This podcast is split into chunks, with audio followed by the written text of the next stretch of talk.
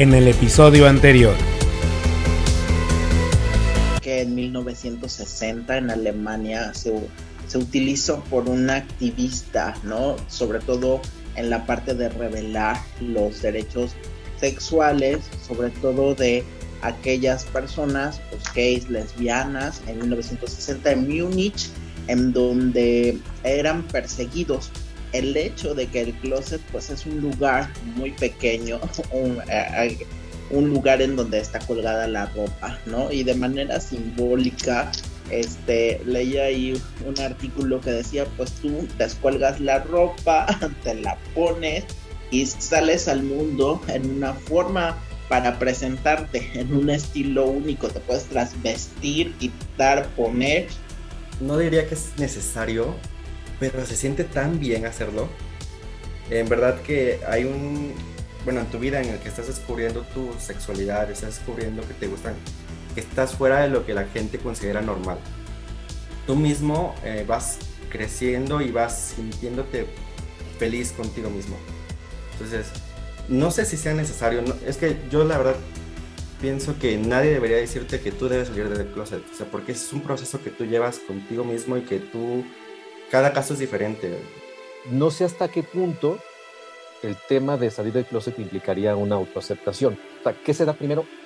No lo sé, yo pensaría que uno primero se acepta y sabe que, le gusta por dónde y cuánto, y ya después que uno asimila todo eso dice, ah, bueno, ya estoy listo para, para como dijo Elías, para, presentarme en sociedad.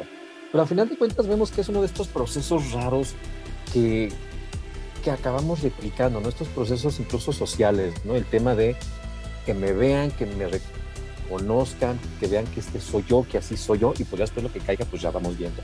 Hoy termina mi conversación con Elías, Alejandro y Miguel, y hablamos sobre el papel de la familia en el proceso de salir del closet, con quiénes se debe de salir del closet, cuándo es el momento perfecto para hacerlo, y discutimos sobre si hay que incentivar una salida del closet o simplemente debemos dejar que suceda. Si es que claro, tiene que suceder. Y hablamos de mucho más. Te doy la bienvenida al episodio 15 de la tercera temporada de Cositas de Niños. En Cositas de Niños hablaremos de esos temas que nos hacen sentirnos vulnerables, eso de lo que nos dijeron que no podíamos hablar. Junto a expertos y amigos abriremos la conversación a todos esos asuntos de los que necesitamos platicar y conoceremos las historias que inspiran de personajes que han luchado por llegar hasta donde están.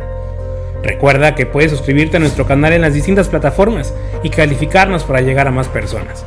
También estamos en Instagram, en Facebook y en TikTok como Cositas de Ninos el podcast y en Twitter simplemente como Cositas de Ninos. Yo soy Víctor Cuevas y esto es Cositas de Niños tercera temporada, un espacio de encuentro contigo.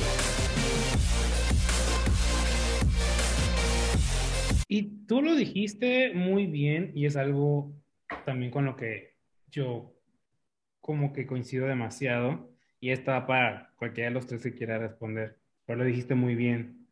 O sea, esa necesidad de poner una etiqueta. Y esta mañana veía una serie y decían, es que la pasión es pasión. O sea, igual hoy yo pienso que me gusta una mujer, pero mañana siento pasión por un hombre. No lo sé. Veía yo también a una chica, eh, Maca, ¿no? Su novia, la novia de Maca. Mm. Y la novia de Maca decía, no, es que yo no, o sea, yo no soy lesbiana. O sea, a mí no me gustan las mujeres, pero me enamoré de Maca. O sea, yo te puedo decir que no me gustan las mujeres, pero me enamoré de Maca. Y, y, y decir, bueno, que es que no hay etiqueta para eso. O sea, entras en la necesidad de poner una etiqueta y buscas explicaciones para todo, pero a huevo quieres poner una etiqueta. ¿Por qué tenemos esa bendita necesidad de poner etiquetas? De, ah, no, es que, es que no sé si es gay o es esto. O sea, ¿por qué no simplemente, pues ya, o sea, hoy le gusta una mujer, mañana le gusta un hombre, pasado mañana alguien, este, no binario, o sea, ¿por qué no? Go with the flow y un día a la vez. Porque el ser humano siempre busca darse una explicación de las cosas. ¿Por qué llueve hoy? ¿Por qué me siento tan feliz? ¿Por qué estoy comiendo un pan de cazón hoy? Este, 1500 cosas.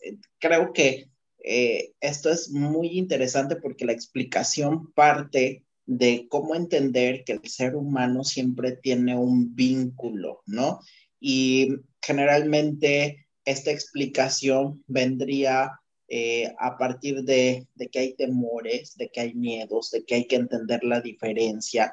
E insisto mucho que hemos estado por siglos, ¿no? Bajo el dominio del patriarcado y que justamente, pues si yo digo, ay, pues vi que este es un estudiante de derecho, ah, pues ya puedo definirte, ¿no? Como alguien que le gusta las leyes y que va a luchar como por el amor y la justicia, ¿no? Como, como por ahí, ¿no? Y esta explicación a mí me causa mucha tranquilidad porque es una forma de representarte, es una forma desde mi discurso, desde mi conversación, poner una verdad en ti, ¿no? Y creo que esta verdad me da como para describir nuestra relación, porque si tú no tuvieras un, quizá una explicación de cómo me llevo contigo, cómo eres, ¿no? A lo mejor para mí, pues eh, estaríamos como chispas, ¿no? En la incertidumbre, en el cambio,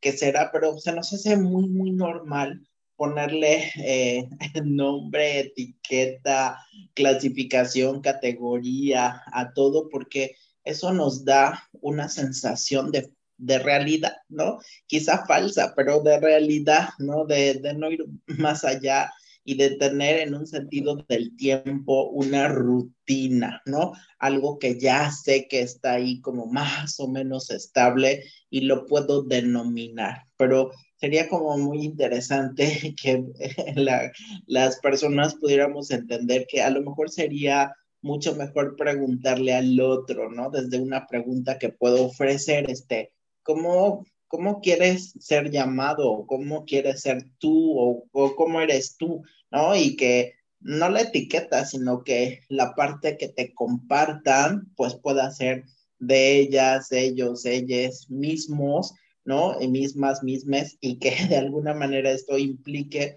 pues que tu relación ya se ve como construida, ¿no? Entre pensar que eres un estudiante de derecho, a lo mejor tú me dices, no, pues yo soy así, así, ah, y vamos construyendo, bueno, qué es lo que va pasando con esta parte de nuestra relación, porque lo que creo que lo que se denomina más que las cosas es la relación que tienes con esas cosas, ese mundo, esas personas.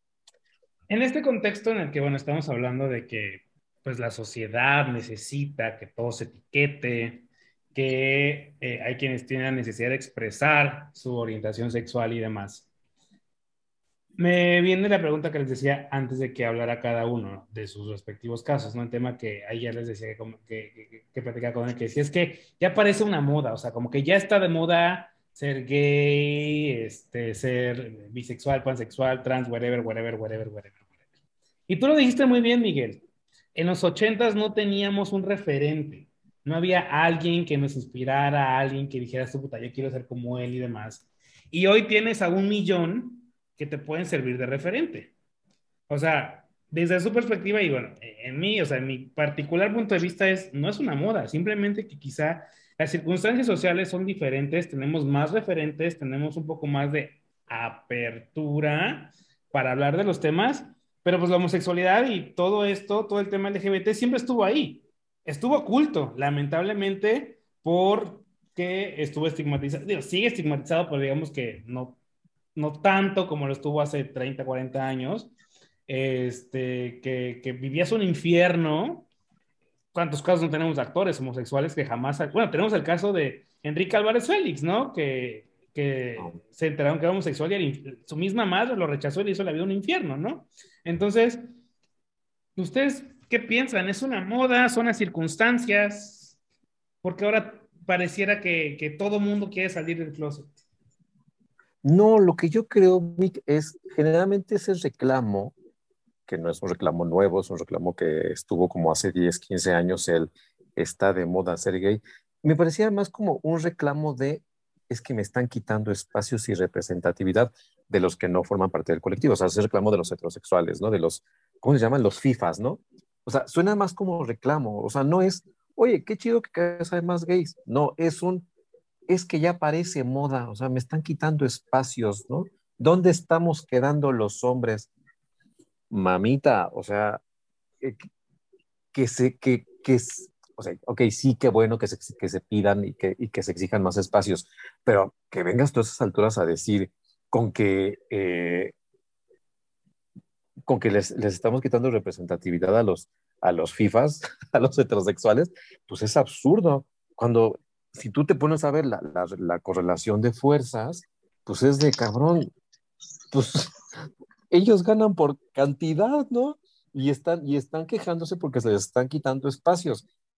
Vuelvo a lo mismo, a la hora que tú ves la, la, la, la proporción, pues dices, güey, pues espérate, o sea, para lo que para lo que vales, no, para lo que te estamos quitando, carnal. Entonces, a mí, a mí me suena más, es, ese, esa expresión me suena más a un reclamo de, de que les estamos quitando espacios y representatividad.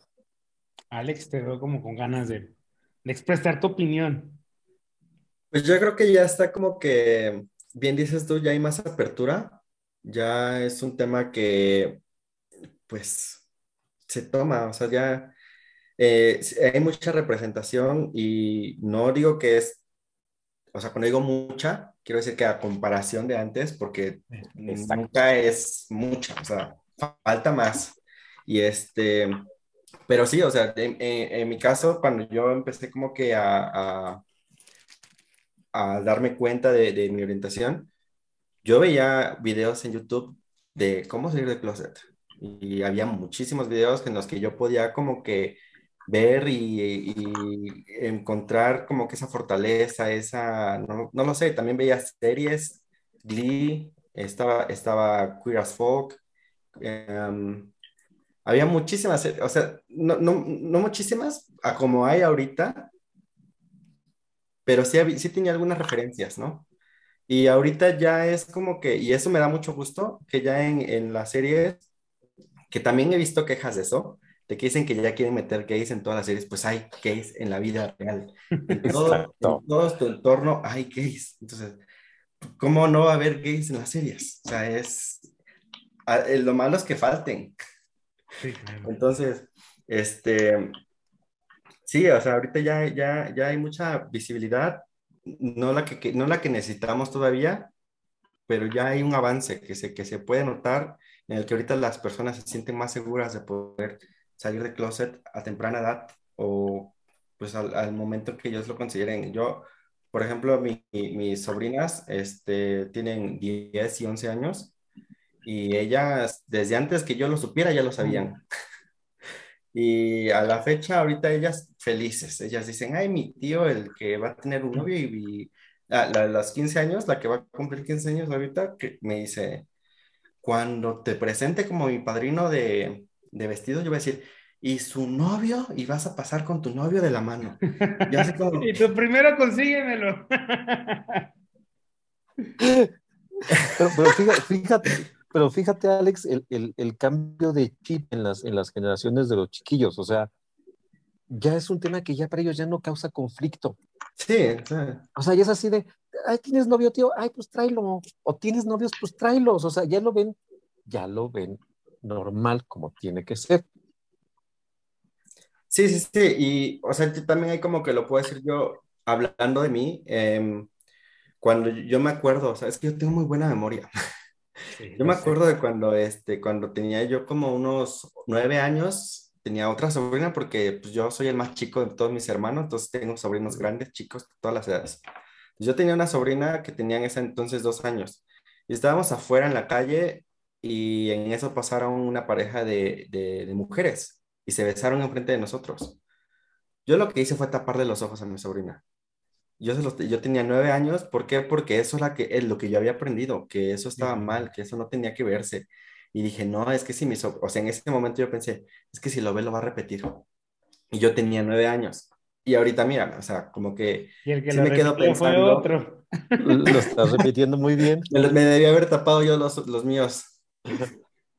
No, o sea, y, este, y así, este, como que las generaciones de antes eh, teníamos una idea diferente a la que tienen las de ahora. Y la verdad me da mucho gusto que ahorita ya haya más libertad para poder decir, ¿sabes qué? Soy, soy gay, ¿sabes qué? Soy bisexual, y haya más aceptación por parte de nuestro entorno. Pero pues como digo, no es suficiente todavía, o sea, todavía falta más. Pero también lo mencionaron ustedes, se sale muchas veces del closet. La primera es contigo mismo, ¿no? O sea, tú sales del closet contigo mismo porque estás definiendo qué eres, hacia dónde vas. Pero en estas múltiples salidas del closet, ¿quiénes realmente tienen que enterarse? Porque seamos honestos, no tienen que salir del closet con todo el mundo. O sea, habrá quienes sí tengan que enterarse y quienes simplemente, ¿sabes qué? Pues me vale madre si se entera o no se entera. En ese sentido, ¿quiénes se tienen que enterar? ¿Quiénes se tienen que enterar? O sea, yo sigo en la misma, o sea, ¿quiénes se tienen que enterar? Porque para mí no es necesario, pero bajo la, la, la lógica de, ok, vamos a salir del closet, ¿con quiénes tendríamos que salir del closet? Pues mira, te puedo compartir que en la consulta generalmente las personas cuando han atravesado este momento han dicho que lo comparten con sus personas significativas, es decir, a las personas que aman, punto. No, no he escuchado como que más, ¿no? Eh, eh, apenas salen, quizá compartírselo a quienes son significativos y pese a, lo que pese, ¿no? La, la, información que van a compartir, ellos, ellas se sienten, ellas se sienten seguras, seguros, seguras de, de cómo, de cómo al compartirlo, ¿no? Ganan libertad, ¿no? Y yo creo que si esa es la pregunta, diría a las personas significativas, a las personas que amas. ¿Y cuál es el papel de la familia en todo esto? Porque muchas veces no nos damos cuenta que la familia, desde mi perspectiva, es fundamental. Y creo, por ejemplo, en el caso tanto de Alex como de Miguel fueron fundamentales. Entonces, ¿cuál es el rol de la familia aquí? Porque reitero, o sea, muchas personas no lo ven así y lamentablemente desde la misma familia comienza el infierno. O sea, muchas veces ni siquiera tus amigos, tus amigos se convierten en tu familia, en tu, en tu círculo seguro y tu familia es la que acaba contigo. ¿Qué tan importante es el rol de la familia en este proceso? A mí me pareció muy importante la anécdota que nos compartió Alex de cómo su mamá al cabo de los años tuvo que recular y tuvo que aprender. O sea, qué valioso, o sea, qué, ahora sí que qué chida madre eh, de, de, de Alex, que se interesó, se preocupó y aprendió. O sea, eso está padrísimo. Eso, ajá, eso, digo, no, no, quiero decir que casi no se ve, pero creo, que, creo que la transición es, en, en muchos otros casos, mucho más lenta, ¿no? O sea, sí te puedo decir que aquí en mi casa nunca tuve problemas con mi madre en ese sentido, pero sí creo que ella le costó trabajo como, así como, como que le cayera el 20, haz de cuenta, ¿no? Digo, mi madre sabía que yo me iba de pata de perro, me iba de parranda y, que yo llegaba a las 7 de la mañana desayunadito y bañado. Pero como que nunca preguntaba más allá, ¿no? Eh, así como de, ¿dónde andabas? Porque, porque preguntas, ¿verdad? ¿Qué te importa? ¿no? Casi, casi. Pero sí, eh, hay, hay, que, hay que partir de que pues, uno, uno, uno nace y uno crece y uno se desarrolla en un, en un ámbito pues meramente familiar y, en, y es el ambiente, en el entorno en el cual tú confías y que tú confías que no te van a dar la espalda, pero sí hay casos muy tétricos, tú, lo, tú los, has, los has escuchado mucho, Vic, seguramente Elías también, Alex, o sea, todos tenemos más de un caso que sabemos donde la familia es el infierno y dices, güey, tírate, carnal, ¿no?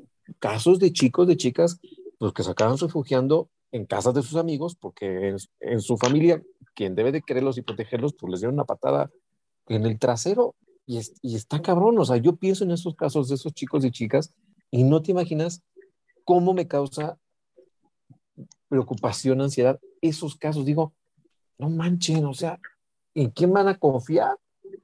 Pues no, no hay, no hay, o sea, pues su familia es importante, y finalmente, como los decía, y por eso venía mi pregunta, o sea, ¿con quién salir del closet? Tu familia se vuelve fundamental, se vuelve elemental. Eh, alguna vez me tocó que un amigo quiso ir más allá de su familia. Y toda la vida vas a encontrar gente que, que, que te va a tirar, ¿no? Pero ese amigo sí, claro. lo puso en Facebook, ¿no? Que recién Facebook, estoy hablando de 2010, 2011, él quiso compartirlo con todos sus contactos en Facebook, de, oh, sabes que soy homosexual, y así, desde los que, wow, padrísimo, no sé qué, hasta el de, güey, qué necesidad, por qué lo hiciste, por qué lo dijiste, güey, pues es su pedo, ¿no? Al final del camino es su pedo si él era feliz sí, con, todo el mundo. Sí, afortunadamente en Facebook o en Twitter, en Instagram, pues alguien, alguien te cae gordo y lo dejas de seguir, o le caes gordo y te, deja, y te dejan de seguir. Pero eso no pasa en la vida real. O sea, tienes colegas de trabajo, tienes la vecina chismosa, tienes la tía entrometida, que pues no puedes darle un follow. O sea, o te, o te fumas a la tía, a, la tía chismosa, o te fumas a la, a la vecina entrometida, este, porque eso no puede pasar. Entonces, ¿con quién salir? retomo lo que dijo Elías, con la persona que sea más importante que ti, eh, que tú, para ti, perdón, que, que sea para ti, tengas lazos consanguíneos o no, es decir, sea tu tía, sea tu prima, sea tu mejor amigo, sea, sea tu mega, carnal de la universidad, porque al final de cuentas, no sé si lo dijo Alex, no sé si lo dijo Elías, ellos acaban siendo parte de tu familia. ¿Qué ganas y qué pierdes al salir del closet? Digo, finalmente es una realidad ganas cosas, pero pierdes otras más. Pues no sé si pierdas. Bueno, pierdes gente que no necesitas tener cerca, eso sí, es lo que pierdes, pero ganas un chingo de personas valiosas, que te quieren, que los quieres, que te aprecian, que te, que te valoran, que te apoyan, que, o sea, gente que dices, ¿por qué hasta ahora te vine a conocer Sutano fulana? ¿Por qué no estuviste en mis 15 años, en mis 18 años, en mis 23 años? Eso es lo que ganas. Ganas gente muy, muy, muy chida. Y eso no pasa diario. Tenemos que forzar o incentivar a las personas a salir del closet, porque bueno, nunca faltará el amigo, la amiga, la amiga que viene contigo de, ah, es que no sé si le digo a mis papás o no sé qué, o nunca faltará el que de mala onda, pues saque del closet a alguien en mala onda y quizá, o sea, tenemos los dos casos, ¿no? Quien lo hace como por, uff, se me fue, a lo hizo con un dolo. Entonces, Elías. Yo creo que lo ideal es motivar siempre a las personas a que ellos sean ellas, ellos, ellas mismas, mismas, mismos.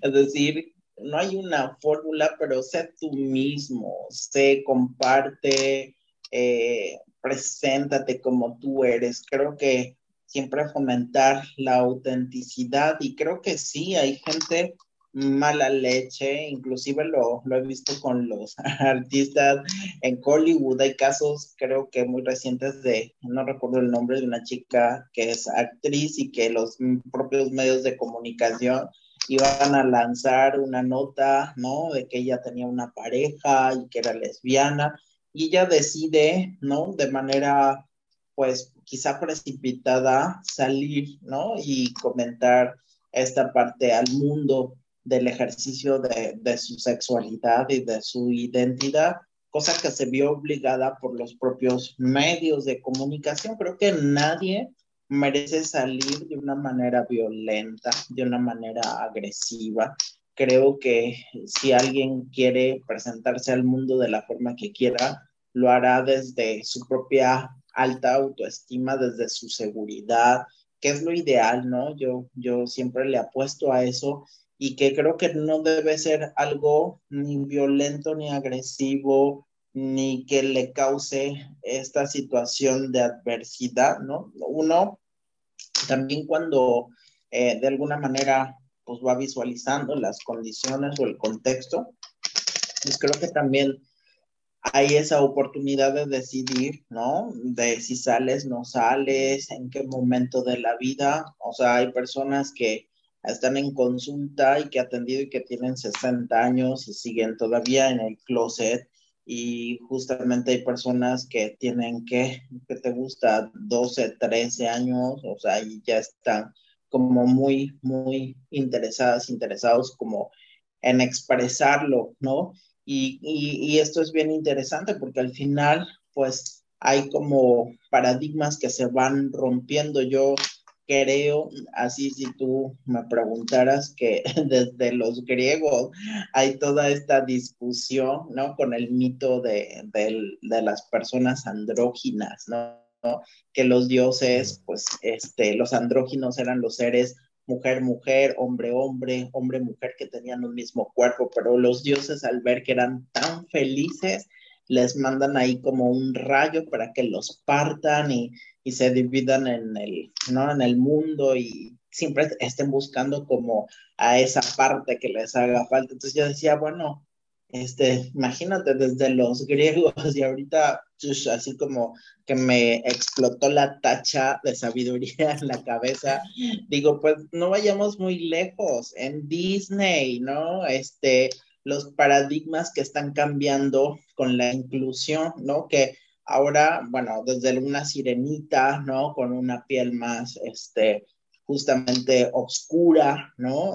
y, quitar como estos paradigmas de que siempre tiene que ser el príncipe claro, la princesa, y, y sobre todo, bueno, también lo vi en, en las películas, ¿no? Por ahí de, de, de, estos famosos juguetes Toy Story, creo que es, donde hay como esta inclusión. Y si nos damos cuenta, el paradigma ha cambiado, que ya ni siquiera el hecho es como de villanas y villanos y princes. No, ahora las películas hablan de el villano es un proceso, es, es un proceso familiar, es algo que quedó en la familia inconcluso y lo vemos con la, famosa familia Madrigal y, y todo lo que quieras, ¿no? Justamente ya no hay villanas y villanos, sino que se ha dado un cambio de paradigma para fijarnos en los procesos humanos, que esos, que esos procesos que atascan, que culpabilizan, que avergüenzan,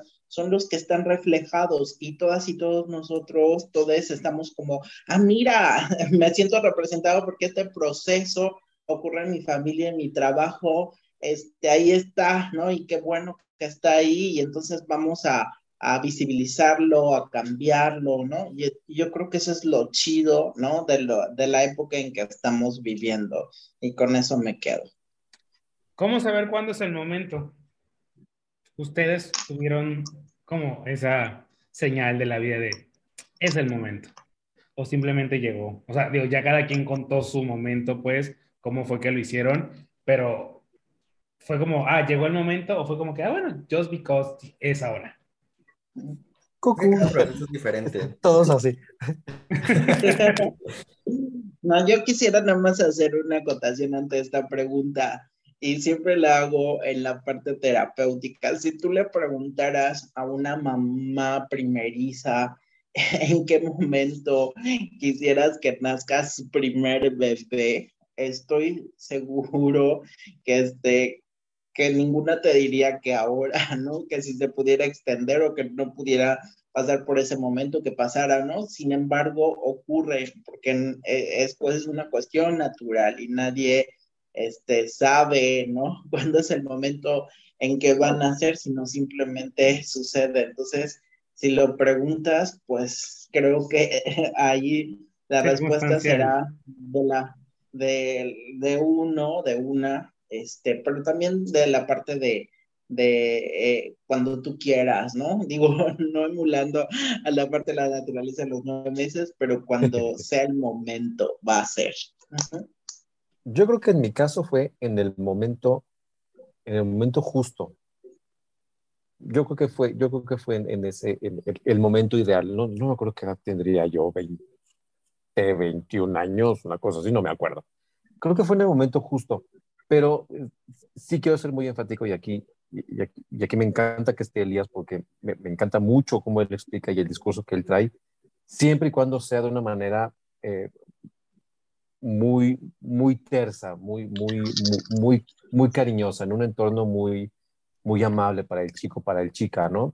Como hace rato eh, comenté, pues yo sé, yo, yo tuve un amigo que al, no me acuerdo muy bien la historia, al chico lo sacaron de closet. No sé cómo, pues fue todo un caos, obviamente. Entonces, cuando, pues, cuando creas necesario, carnal, lo acaba de comentar Elías, tienes señores de 50, 60 años que siguen guardaditos en el closet.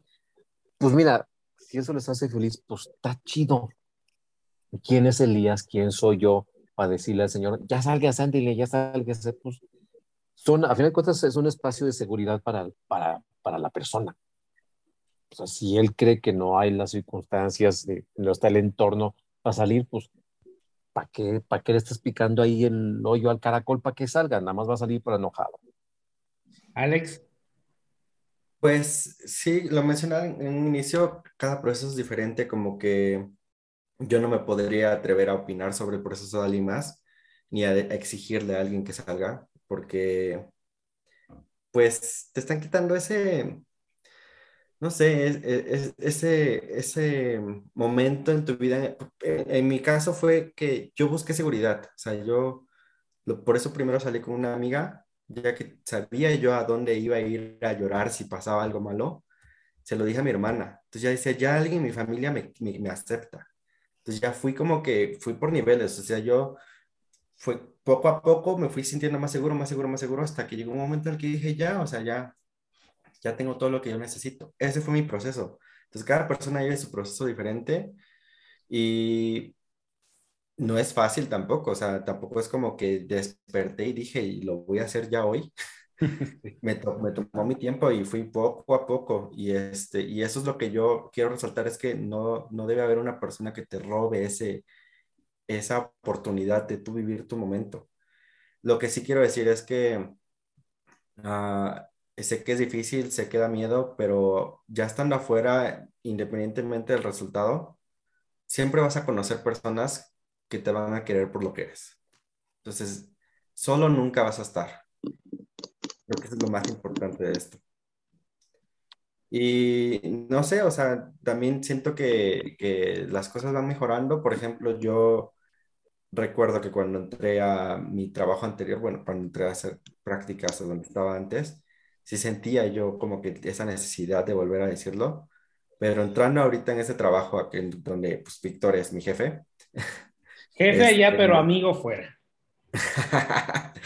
pues yo no sentía este, para nada la necesidad de hacerlo y ahora sí que también conocí a Lupita, que creo que algo que yo quiero resaltar de ahí de Lupita es que fue como que la primera vez en la que no tuve la necesidad de decirlo.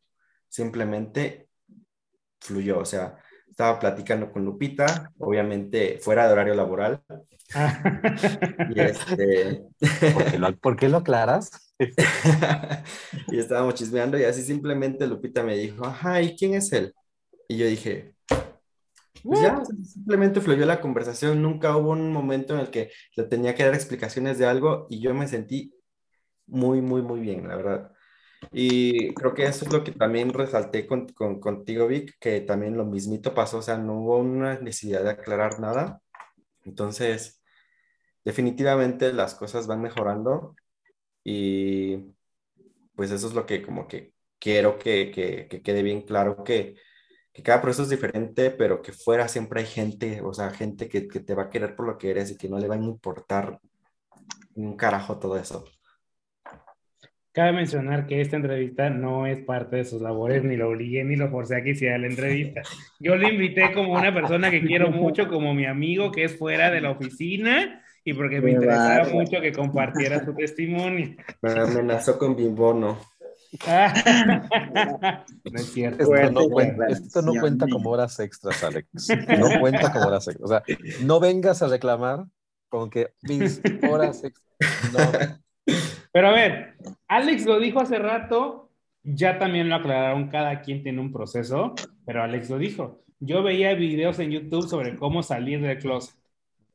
Hay un decálogo de cómo salir del closet, dice decálogo aplica para cada situación o no existe, simplemente pasa. Pues yo, yo creo que simplemente pasa, ¿no? Eh, eh, digo, Alex tuvo la, la, la, fortuna de encontrar muchos videos, pues yo cuando pasó esto no existía ni YouTube, imagínate, manito. no Entonces, no, no, había ni, no había ni computadoras ni nada, no, no había, no había internet casi, casi. Entonces, sí, eh, no sé, pues como se ve, como salga, como te salga. Seguramente sí, ya de haber por ahí, si googleas, pues seguramente de haber por ahí ya como un decálogo que hizo alguna asociación de la salud mental, que ojalá y así sea, pero no, como que te guías, te, guías mucho, como, como ya comentaron los chicos, ¿no? O sea, vas tentaleando el terreno, dices, ah, bueno, pues pues creo que ya puedo meter así el, el, piecito en el laguito y ya, ya vi que no hay cocodrilos, ¿no? Entonces, pues muy como salga, manito. No creo yo que haya como, digo, no, digo, yo creo que no hay como un, como un decálogo. O sea, sí, hacía, hacía de haber dos o tres pasos importantes, ¿no? Ah, pues, no sé, con, con la persona que tú estés seguro que si le dices no va a haber pancho, ¿no? Este, no sé, pero yo creo que es como salga, como te sientas, como tú te sientas. No sé, no sé, manito, ¿tú qué dices, Elías? Tú tienes cara de que sabes mucho. No, No, pues yo soy de jamás en eh, compartir como verdades absolutas. Qué padre que hay un decálogo y que esto es como una guía, algo escrito y padrísimo. Pero yo no creo en las verdades absolutas, es decir, o sea, si a mí me presentas un decálogo, un este, un manual de operaciones y ahí te voy a decir, así ah, está chido, está padre, es una referencia, pero no es algo que yo tengo que hacer al pie de la letra, sino que cada uno tiene su, su propia verdad o va construyendo también como cómo le va. No hay una fórmula mágica, no hay una fórmula secreta, así como receta de cocina. Creo que cada quien está en su propia circunstancia y va a depender de el contexto, de tus relaciones interpersonales, de cómo te sientas tú. Y yo creo que tampoco es siempre hacemos como referencia a la persona como que en esencia hay que conseguir este decálogo, no, o hay que seguir, no, o sea, creo que hay dentro de nuestra propia personalidad muchos yo's, muchos yoes, entonces podemos actuar tan diversos, tan diferentes como nosotros querramos. Entonces, si me preguntas, del decálogo. Está muy chido, me parece bien, como me recuerda a los diez mandamientos, a las tablas de la ley, a todas estas cosas, código de Las tablas del arcoíris. Como, tú como que eres muy de derecho, pero pues X, ¿no? Siempre va a haber pautas, siempre va a haber valores, pero creo que lo interesante también es ir definiendo cuáles son nuestras pautas, valores, formas de, de solucionar las cosas, de tomar decisiones, ¿no? Hay que buscar siempre nuestro estilo. Alex.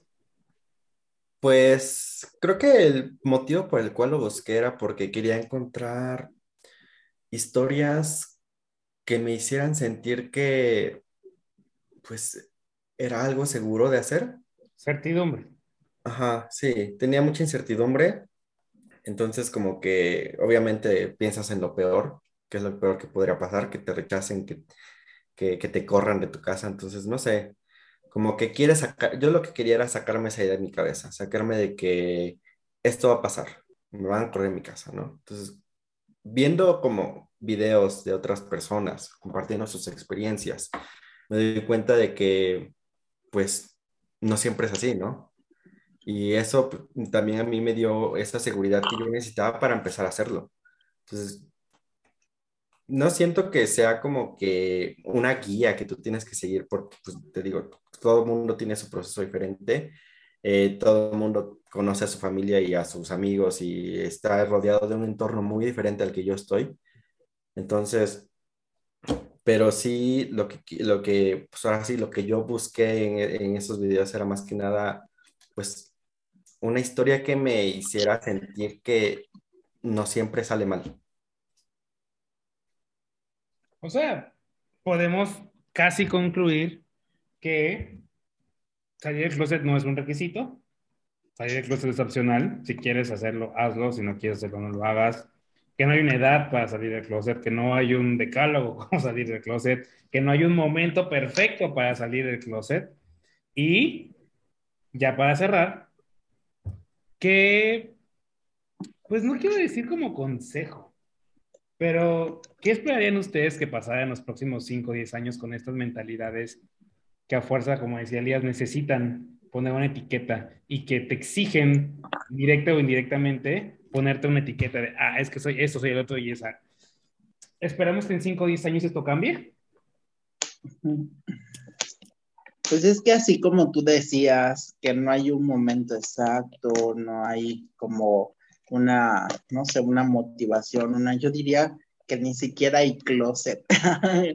el closet nos los hemos prefabricado y construido en esta parte de de sentirnos seguros, ¿no? De armar nuestra propia construcción que yo esperaría, uno, vivir, porque ya no sé si va a haber otra pandemia, pero Dios mío, el drama. Ojos, si mis ojos lo ven, yo esperaría que en las escuelas, así como ha ocurrido desde 2014, los derechos de niñas, niños y adolescentes a través del interés superior del niño, es decir, de los derechos humanos, pues tengan la posibilidad de tener niñas, niños y adolescentes la libertad, ¿no? Desde muy, muy temprana edad, esta parte de ser educados en la sexualidad, de ejercer sus derechos y que también cada vez más seamos libres de expresar, de eh, a nivel de comunicación, de vestirnos, de hablar sobre otras cosas, e inventarnos nuevas palabras para, para, para que ya no haya más closets. No sé si los procesos nos lleven a inventar palabras afuera, ¿no? Como, como no sé, convivencia o que, o que relaten esta parte de, de celebración, ¿no? Así como hay el orgullo ahora, el pride que nos visibiliza, creo que también nuevas formas de, de ser, ¿no? Creo que es lo que yo esperaría y sobre todo le apuesto a la parte de la educación, que aunque en México es tardada y necesita mucho por hacerse, le ha puesto a la educación y le ha puesto a una cultura de la salud mental que creo que eso es necesario acudir también cuando haya un poco de, de que la vida me, me, está rebasando, me desborda o tengo ciertas dudas o quiero afianzar, ¿no? Este, esta parte de, de mi bienestar emocional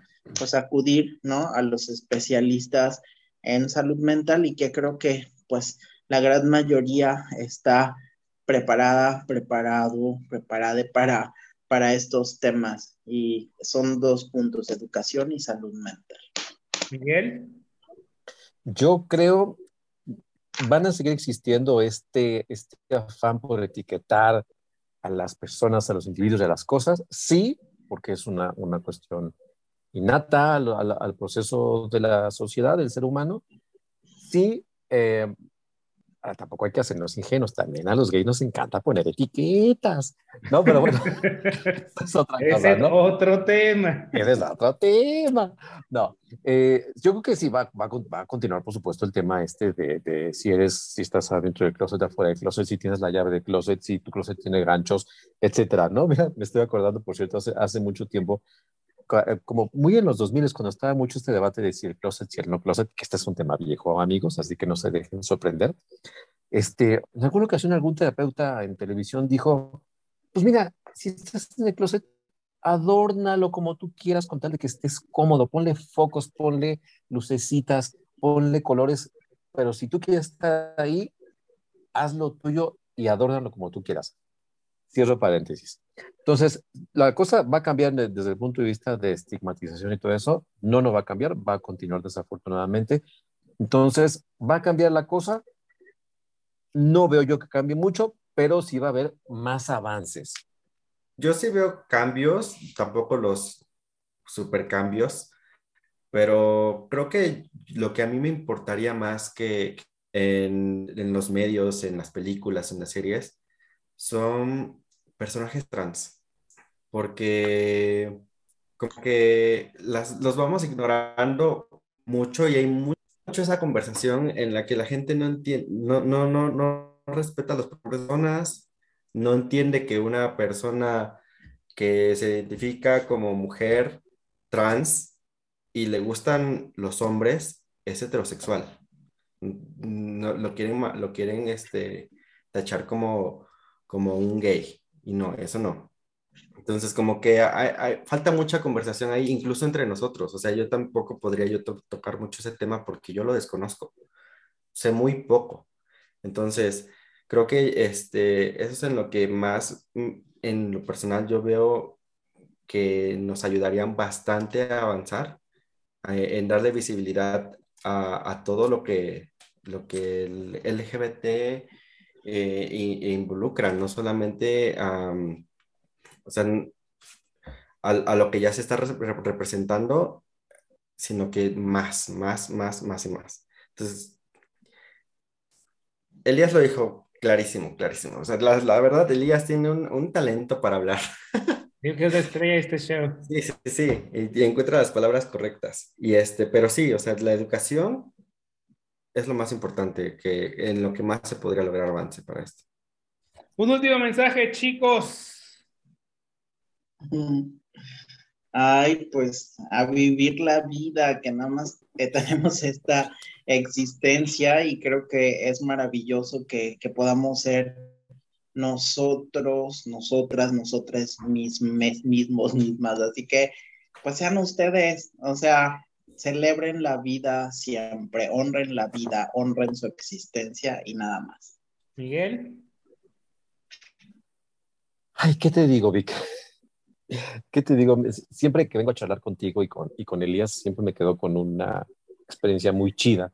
Eh, no sé si ya te lo comenté a ti, Vic, a mí me encanta escuchar a Elías porque trae un discurso muy padre, un discurso muy reconfortante, un discurso que, que dices, hasta dan ganas de seguir dándole pa'lante a la vida, me cae de madre.